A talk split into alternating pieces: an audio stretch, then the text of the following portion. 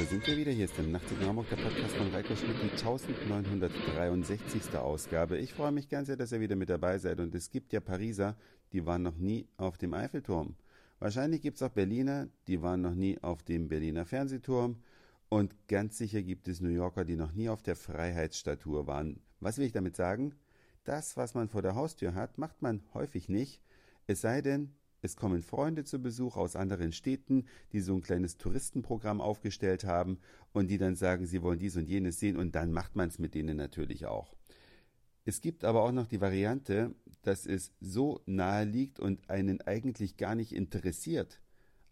Und deswegen hat man es noch nicht gemacht. Ein klassisches Beispiel hier in Hamburg sind die Karl-May-Festspiele in Bad Segeberg. Die sind also mit dem Auto ja, ich sag mal, in einer Dreiviertelstunde erreicht. Und Karl-May-Fans kennen das. Und Karl-May-Fans aus der ganzen Welt, die, für die ist Bad Segeberg ein Begriff, für alle anderen wahrscheinlich nicht. Und für viele Hamburger glaube ich erst recht nicht. Und ich denke auch das Interesse hier in Hamburg ist nicht so groß, meins war es auch nicht, aber ein Freund hatte eine Karte übrig und hat gefragt, ob ich mitkomme. Und da gestern am Samstag nichts anderes anlag, habe ich gedacht, ach mein Gott, es kann ja nicht schaden, fahren wir mal nach Bad Segeberg. Und ich muss sagen, es wurde wirklich Zeit. Bad Segeberg, also eine kleine Stadt in Schleswig-Holstein, hat ein Naturtheater, Kalkfelsen heißt das, und da ist praktisch ein natürliches Amphitheater und in dem ist dann also die Bühne eingebaut und die ganzen anderen zusätzlichen Sachen wie die Scheinwerfertürme, die Lautsprecher, die Sitzbänke und und und richtig, richtig schön gemacht. Ich habe für die Nachtzug nach Hamburg-Hörer natürlich ein Foto auf der Facebook-Repräsentanz abgelegt. Könnt ihr euch mal anschauen, wie es da so aussieht. Und da werden also Stücke von Karl May aufgeführt. Vielleicht sagt euch noch Pierre Brice was. Das war ein Winnetou-Darsteller.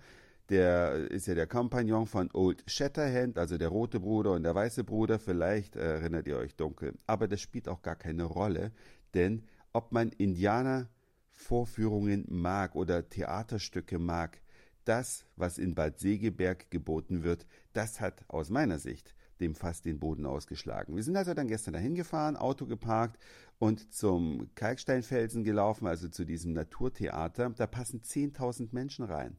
Das ist also eine ziemlich große Anlage, geht dann da steil abfallend in die Arena hinunter Oben gibt es natürlich so eine Westernstadt, wo man nicht nur irgendwelche Merchandise-Artikel kaufen kann, wo man kostenfrei auf Toilette gehen kann und wo es jede Menge zu essen und zu trinken gibt.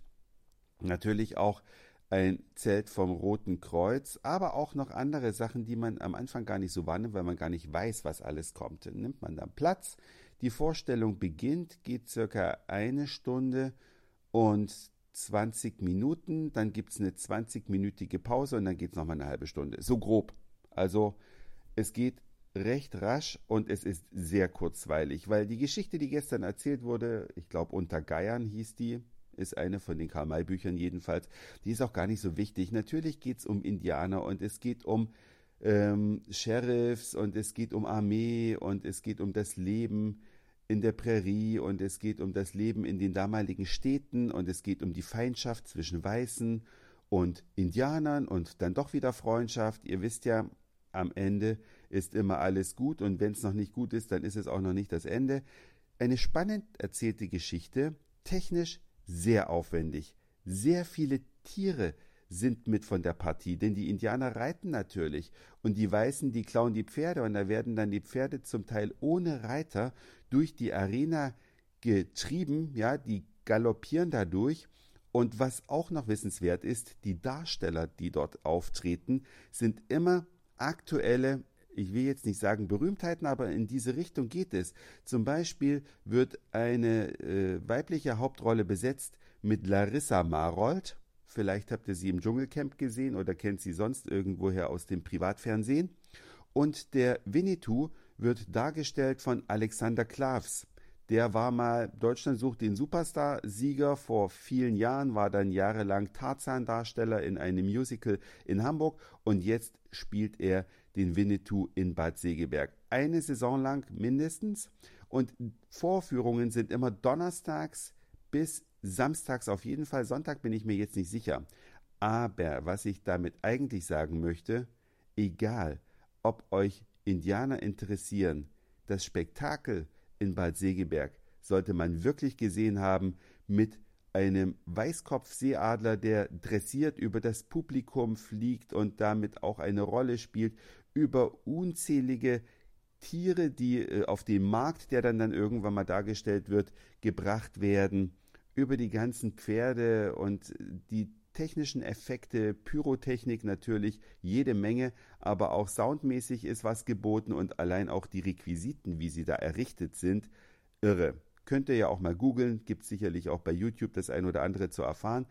Nur bei eurem nächsten Hamburg-Besuch solltet ihr vielleicht mal überdenken, nach Bad Segeberg zu fahren. Und wenn ihr sowieso in Hamburg wohnt, ja, wenn schönes Wetter ist, warum nicht mal was Neues erleben? Das war's für heute. Dankeschön fürs Zuhören, für den Speicherplatz auf euren Geräten. Ich sag Moin, Mahlzeit oder guten Abend, je nachdem, wann ihr mich hier gerade gehört habt. Und vielleicht hören wir uns schon morgen wieder.